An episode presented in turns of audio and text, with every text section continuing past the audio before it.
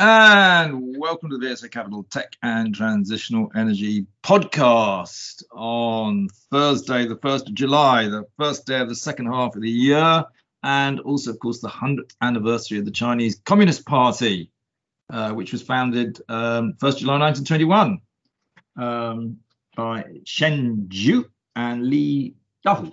If I said that correctly, I probably haven't actually. Um, but yeah, it's 100 years old, the Communist Chinese Party. Of course, it didn't really get going, I think, as we all know, until um, 1949, which is when the uh, People's Republic of China was formed. But uh, there you go. China now is a very important country in just about everything we do, isn't it, Phil? It is, indeed. You are there. That's good. I am. I am. And good afternoon to you, Andrew. Yeah. anyway, whilst they're having their celebrations and uh, President Xi is uh, warning the rest of the world not to bully them, we're going to talk about what's going on in the tech and transitional energy space.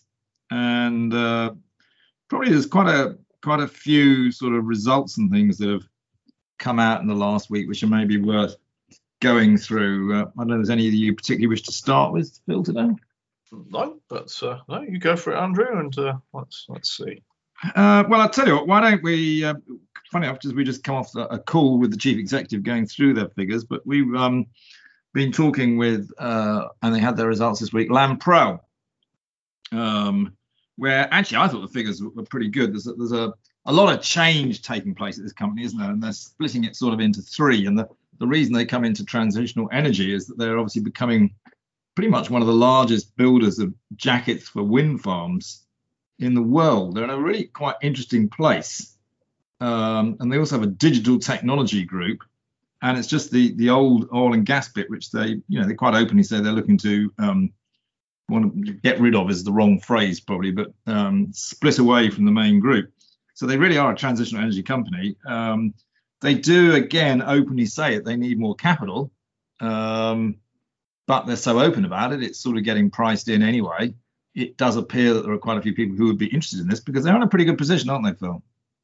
Yeah, yeah, they are. Uh, they're well established in the in the oil and gas industry and working with um, all the majors. I mean, supplying supplying equipment into that industry. So, you know, that that that side of the business, they're looking. Yeah, you're right. They're looking at uh, they're looking at corporate options on on things, and that would probably prove to be very attractive to to certain players in the industry. And then they they have on the renewable energy side you say, it's the jackets uh, for wind turbines. I and these are the structures that sit on the seabed, and the turbine basically sits on top, for the want of a, a better word. But these are heavy steel, specially engineered structures that they develop. And of course, the market opportunity, the scale of it, they were discussing the scale of that uh, market with us, and it, it, it's in, it's incredibly um, large. They were saying that they, there's a project pipeline uh, that's been identified globally of 435 projects to 2030,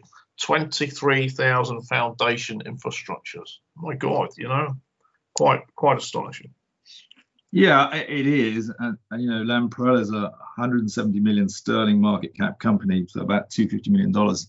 You know, actually, for this sort of industry and what's going on, that that's really very very small. Um, probably somebody will either take them out or certainly come in as a, a, sort of a sugar daddy and help look after them, I think. Um, and it actually, although they have a very strong Middle Eastern focus, in my view, there's, there's some big uh, Korean and Asian players, ex China, um, that are, are big into this space, aren't there? And actually, the other one is, of course, the whole wind farm industry, particularly on the east coast of America, is about to go explosive and yet there's nobody out there really who does this. So an American could easily come in and say, actually, we'll do something here. In fact, you could even see private equity because you could actually structure the returns with your debt package. Private equity could come in and take this out, couldn't they? There's there's, there's always that potential. Um, yeah, look, I, I just think oh, I thought that was really really uh, interesting, and that you know it, it's it, to find companies that have got market opportunity like this. And also, they have in there as well um, some very interesting technology involving sensors that can sense the uh, what's happening to the the steel, the you know the structures as they're in the sea and under sea conditions, and it allows the you know operators to modify turbine behavior depending on, on conditions and that extends the life of turbines. Because these are hugely expensive assets massively expensive to replace and that has that has value itself the tech has value itself. So yeah so you know shares share price down today flagged a capital raising but but certainly seem to be a number of options in there for them. Mm. i mean i think again it's, it's interesting talking of um, the middle east where they have very strong relationships I don't know if you've, I mean, we haven't really talked about how much you looked at it, but have you ever looked at, I'm sure you've looked at it, Phil, but Neom City, which is being built in Saudi Arabia, which is basically an entirely renewable city. And you could think, well, why on earth are the, the Saudis doing that when they've got more oil than they, they know what to do with? But of course, it's their way of, of demonstrating how they can also embrace the whole renewable energy situation. And that the, the big Saudi fund, the PIF, if you look at their website, um, they openly talk about um, trying to put money into renewable energy companies um, alongside a lot of other things. Um, and so actually the Saudis are, are, very interested in interested in this space. Um, it, it's you know it, it, may surprise people for a country that obviously has, for want of a better word, um, built its future or sorry built its past future, whatever you want to call it, um, on oil.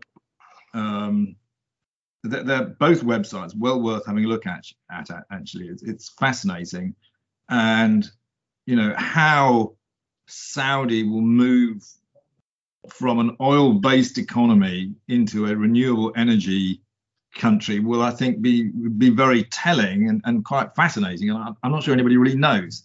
Uh, if anybody does know, could they give me a call actually? Because I'd be fascinated. Yeah, but it's look, it's the scale of what they're doing, on, and on a very, very focused, enormous project, which will give them, you know, loads of opportunity to test out you know, technologies, you know, renewable energy systems, just how a whole city can undergo a transition. I, I love the concept, actually, just building an entirely renewable city. I mean, it would be great if instead of the next Milton Keynes we build, maybe, or we took a, a city in the UK and we just tried to turn it entirely renewable. Um, you know, we've obviously have discussed that a bit in the past because you know, it, it, but it's fascinating to try and build one, if you see what I mean, and starting from scratch, what you would put in, because that does give you, a, I think, a vision of the future. Yeah, yeah. Oh, that's amazing. Anyway, um, there you go. Slight red arrow on that one. Um, uh, other other actually, I'll tell you some other um, figures. Well, actually, we should talk about Invinity Energy Systems because yeah. they actually produced their full results uh, this week. Um, actually, the results really were pointless. I mean, they really produced them about a month ago, but the auditors wouldn't let them sign it off for about another month whilst they went through every single line and basically said this and that. Um, so no one was really interested, but they did actually produce them. Actually, the stock really hasn't performed, sadly, which I find very disappointing. I mean, the stock price is actually lower than it was when we announced the the uh, joint development program with Siemens Gamesa, which I find staggering. But that's stock markets for you, I guess. Um, I, am still very happy the way things are going. Um, I think the company seems to be very happy the way things are going. It's just the stock market. Very strange. Not much we can do about that, I don't think. Well, Tom, look, Tom, this is we better just flag. This is a client of a client of ours. The ticker is IES, and um, it's vanadium flow battery uh, technology. And it's look, it, it's it's a newer type of technology, and and as we know, with newer types of technology, they take time to develop and they take time to gain commercial traction. Um, but but with this particular uh, company, what's what's been very interesting and, and always you know I love to see in technology companies. Is it's attracted you know a, a, a super multinational um, joint development party you know in, in Siemens Gamesa which um, you know which I think helps very much support the technology they've got. But these things do take time to evolve and um, you know it requires markets and investor patience. Uh, it certainly is. Um, elsewhere we had Dixon Carphone results uh, which looked pretty good. Um, but what caught my eye was that they said electrical online sales growth was at 103%. I mean, some of the numbers are just extraordinary, aren't they? I read, I read that. Isn't that amazing? And they were doing um, sort of so, they got you know obviously Dixons Carphone own uh, Currys, and they were doing you know, during a lockdown click and collect. So they you just turn up at those massive stores, was a shop with their folks outside, order your kit online, and go and collect it. I mean, I, I do love the way that they, you know, they and a number of these big retail operations very quickly adapted their business, and of course now are sticking with it. You know, the classic multi-channel, but look at the growth in it there. 103%, very impressive. Um, actually, on the same day, which was yesterday, we had results from another company actually, Powerhouse Energy. Do you look at those ones? Uh, not closely, but I'm aware. don't, don't have to. I'll tell you what, I'm, I'm going to be. This is one of my naughty ones. I'll probably get into trouble here. But I mean, at the moment, for some reason, the market seems to love these waste to energy companies, even though I don't think one has ever been successful. Um, but Powerhouse Energy has a market cap of nearly 200 million pounds. Uh, the results came in. Uh, and they were very pleased to be able to report that they actually had done 100,000 pounds worth of revenue, but they made a 15 million pound loss, and they're worth 200 million. come on, guys. Um, well, I'm sure in those results they highlighted. Did they highlight opportunities and contracts and everything? So there might have been an element of that in it. But. Well, I can tell you, in order to find out what the revenue and the, the, the, the loss was, you had to scroll down about 10 pages because they certainly didn't talk about it in the first 10. Um, as you say, they talked about a lot of other things. I mean, I think the other problem is, you know, if you have a look at the share register um, of this company, you will find actually that quarter of it is owned basically by the White family and there are absolutely zero institutions on the share register, which is always somewhat telling, I personally find, um, about a company and its prospects. Anyway, I'm sure it's a very good company, and I'm probably just commenting upon the valuation, not about their capabilities. Just say that in case a lawyer wants to come and have a chat with me. Very good company, just perhaps overvalued. um, what else, Phil? Have you spotted anything? Right, um, yeah, I have actually. So I'll just uh, quickly go through mine. Let's get on to. Um, did you see that Gresham House Energy Storage Fund ticker is GRID, uh, and they invest in utility scale battery energy storage systems. And they've just said that uh, they, they signed contracts for acquisition of uh, 425 megawatts of projects from Gresham House DevCo, part of it, um, but basically, what's you know what's interesting about this is it's a very focused investment fund. It's grid energy storage, um, and they've now got a pipeline of, of 1.2 gigawatts of operational assets. I mean, that's that's real, real scale. So, you know, if you're looking at uh, investing in the the transitional space, the funds like this that are quite focused are very interesting to uh, to look at. I think. Yeah, look, you can get a nice what I describe as utility type return because they they you know pay dividends and you get a good yield and you know um, it's not too bad. I mean, the one thing that worries me slightly is that obviously they're putting in all of this new battery storage. It's all lithium ion, but it's all new. And the question is, you know, you're obviously buying into a fund that should have a you know 25 year life, but these batteries won't last 25 years. I also noticed, in fact, someone very kindly sent me the link. So thank you very much to whoever it was that sent it to me.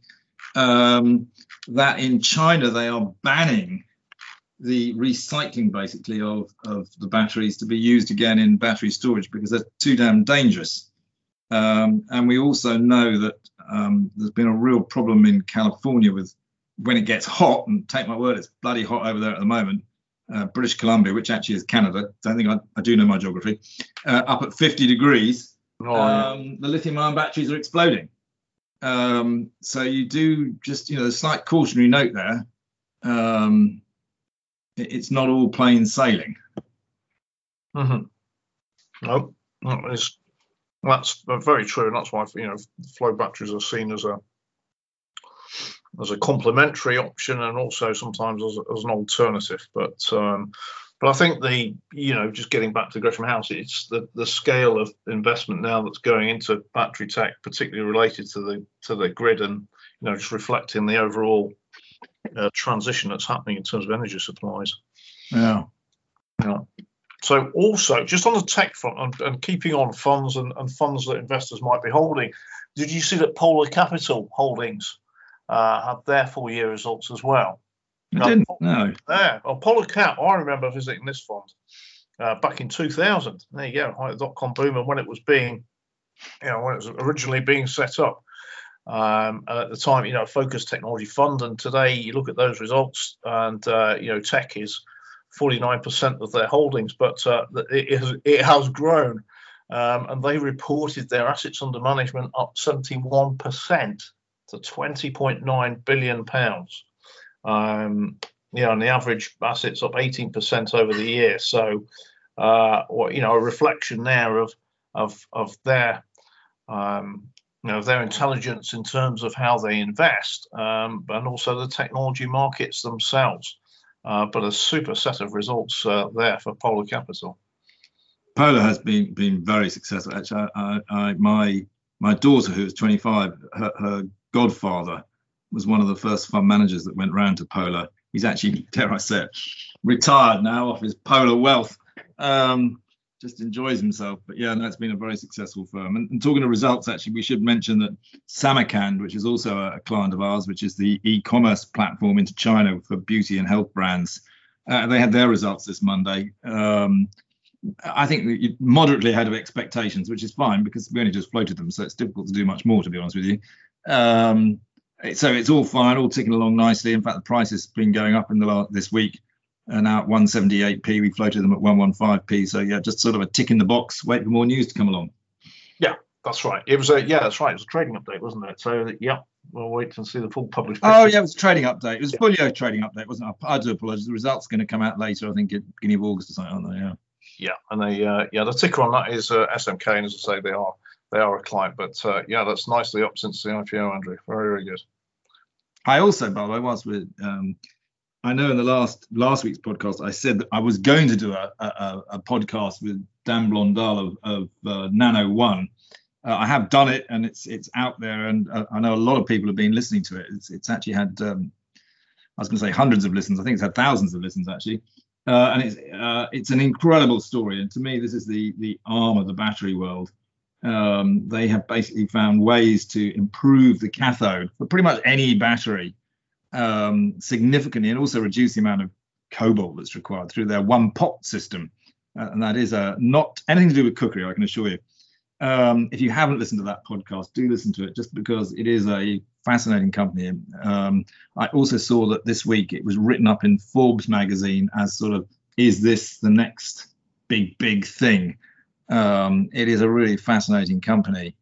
Um, uh, and actually, off the back of that, we, we, had a little chat, didn't we, um, Phil, about why it is that um, everybody's always talking about, you know, cathodes. We never talk about anodes. Of course, everybody knows that there are two ends to a battery. and um, but of course, the reason is, isn't it, is that the problem with the anode is it's basically just graphite. It's not quite as simple as that, but that's the problem. It's much simpler, isn't it?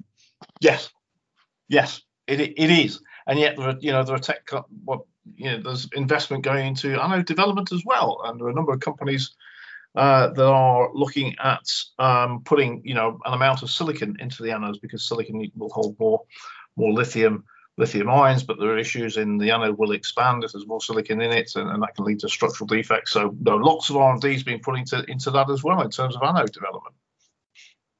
Yeah, I mean, there's um, sorry, the name of the company slipped my mind. You may actually prompt me, but IP Group have got a holding in a company that pretty much specialises in anodes, doesn't it? Mm-hmm. That's right. Yeah, I think it's Nexeon. Was it Nexeon? We that's the one. Yeah, that's the one. I knew you'd remind me. Yeah, yeah, Pri- a private company. And just to just before we forget, of course, is the you know your podcast was uh, you talked in depth with Nano One about the joint development relationship that they have signed with absolutely uh, with Johnson Matthey. Johnson. Yeah, well, you know what? I still cannot understand why the stock market is not rewarding Johnson Matthey for um, what it's done. You know, the stock price is still just over 31 pounds. I think it should be closer to 40 at the moment. That's a fantastic joint development they've done. Again, listen to the podcast, you'll understand it. Mm-hmm. Yeah, yeah, exactly. Well, as we, you know, we said, it takes with sometimes with these, you know, these these brilliant opportunities, you know, the stories for the future in terms of the tech, it does take time for it to sink in with the markets and to rec- you know, for them to recognise uh, the opportunity, and it can take patience, you know, patience for these things to to develop over time. But my word, there are opportunities to go for. Mm. Talking talking of people pointing things out to us, by the way, which we really do appreciate. Uh, somebody else pointed out to me, I think it was this morning, that on LinkedIn, eSmart Energy is trying to recruit more people than you can imagine. Uh, eSmart Energy obviously being owned by Nexus Infrastructure, which we've talked a lot about on this podcast. I won't say any more on that particularly, but clearly, you know, where people are are recruiting in such high numbers, it probably means their business is expanding like I don't know what. Um, and so it probably feels as though that's good news for, for Nexus Infrastructure. But yeah. thank you to the the, uh, the gentleman that pointed that out to me as well. Yeah, it, it, may well be. And oh, yeah, I'm, i always go straight. You know, if you're looking at companies, is I always look at the uh, website and the opportunities because it's a sure sign. And then you look at the areas that they're actually recruiting in as well, in terms of the business, and you can get a feel for how they're investing in their, you know, they are investing in the business. Yeah. Yep. Yep. Yep. Yep. okay. Um. Okay. Um, anything else you saw? Oh, there was some news out today, wasn't there, from SSE, which is a stock that just perplexes me. I can't deny the fact I own it in my SIP. Um, I think it's extraordinarily cheap. It never seems to go anywhere. It sort of gets linked into sort of index linked bonds or something. But they announced today that they've got a new business plan for their SSEN or something. Um, if anybody can understand it better than me, then please do. But there was a bit of news there. Um, actually the stock's just going sideways at the moment. It's about 15 quid, and probably about 15 quid in a year's time. But it does yield, and I'm going to get the yield correct this time because somebody corrected me the other day because our, our um our data systems are not up to speed with dividend cuts, obviously. But it's got a yield of a, just over around five percent, I think it is. Um, and if I put it wrong again, please don't criticize me too much. But what it isn't, it isn't a yield of uh, seven uh, percent. I think it's a yield of about five point four percent. Um, so actually, if it goes nowhere and you get 5.4% yield, you're still beating what you'd get if it was putting your money in the bank account. Whether you're beating inflation or not, that's another question, but we, we will know about that in the future. That's absolutely correct and appropriate timing. Did you see that the uh, Bank of England's chief economist, Andy Haldane, was uh, saying that we are risking inflation as high as 4% this year? So you there you go. But but inflation, I mean, obviously something we watch very very closely is it's it's a mixed picture and it's hard to tell. I mean, we're coming out of an economic slowdown globally.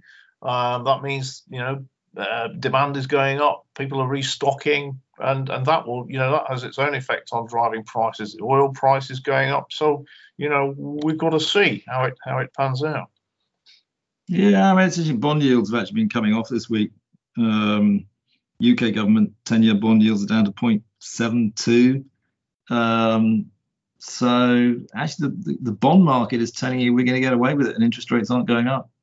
And the bond market is normally pretty good at getting it right. And, you know, commodity prices have actually come off quite a bit in the last couple of weeks or so. Um, just because they got so high that, you know, it did dampen down consumer spending. Um, so, you know, who knows? We will see we will, but we'll um, continue to track it. Yeah. What else you got? You got anything else, uh, Phil? Oh look, I have. I can't miss the Nissan announcement. Oh yes, yes, that's a good one, that isn't it? Yeah. Uh, how could we? That I mean, look, that's great news for the UK. Um, that Nissan's going to. Uh, they're looking for a, a big expansion battery production in in Sunderland. They are going to build a gigafactory um, to build batteries for EVs. I look strategically, that's hugely important for, for us as a nation. It's, you know, automotive is a very, very important industry. It creates real value added jobs. Um, and with the, you know, the transaction, the, the, electrification of automotive, currently most of our production capacity on, you know, all of it is, is, is ICE, it's petrol and diesel. Um, and so to see this type of investment is super. Um, and, it, and it's a nice flag for others who might be considering uh, locating their plants here. Uh, yeah, look, it's sort of a little bit of vindication as well for, um, you know, the geopolitical environment. I'm not going to get into a debate on it, um, but the fact that you know someone as, as big as Nissan has decided to invest in the UK shows that the UK is not not closed for business. It's very open for business. Actually, I mean, Europe itself has has a lot of EV investment going in and gigafactory investment going in as well. So both the UK and Europe, we are part of Europe actually, I should say the EU, um, are doing well. And actually, I think what is happening, I mean, clearly China had the lead, you know, for probably 20 years. Actually, Europe has probably overtaken the US now. I mean, Tesla is a bit of a one-off, but I, I sense that, yeah, Europe as a whole, so that's the EU and the UK, are overtaking America in terms of the whole EV process now, the whole transitional energy process now, really starting to accelerate fast, um, which is is great news actually. It it is. It's really exciting, and hopefully, it will create uh, create opportunities for investors. Yeah. Uh, I've got nothing else because we are now, shall I say, in the summer season. I think now that we're in July and August, they're going to be pretty quiet. Uh, certainly, it's much quieter in stock market terms. A lot of the, the punters have gone away. Uh, even the fund managers are taking a break. Um, so, unless you've got anything else, we'll call it a day, shall we? All right, superb. We'll do. Very good, and we'll we'll do one next week. But I'll actually be doing it from my house in Cornwall because I'm going to spend July down in Cornwall, just um, letting my brain do a bit of a control alt delete and um, refresh itself. or just make sure you reboot. I'll do that on the golf course. Very good, Phil. Speak to you next week. Okay, we'll do, Andrew.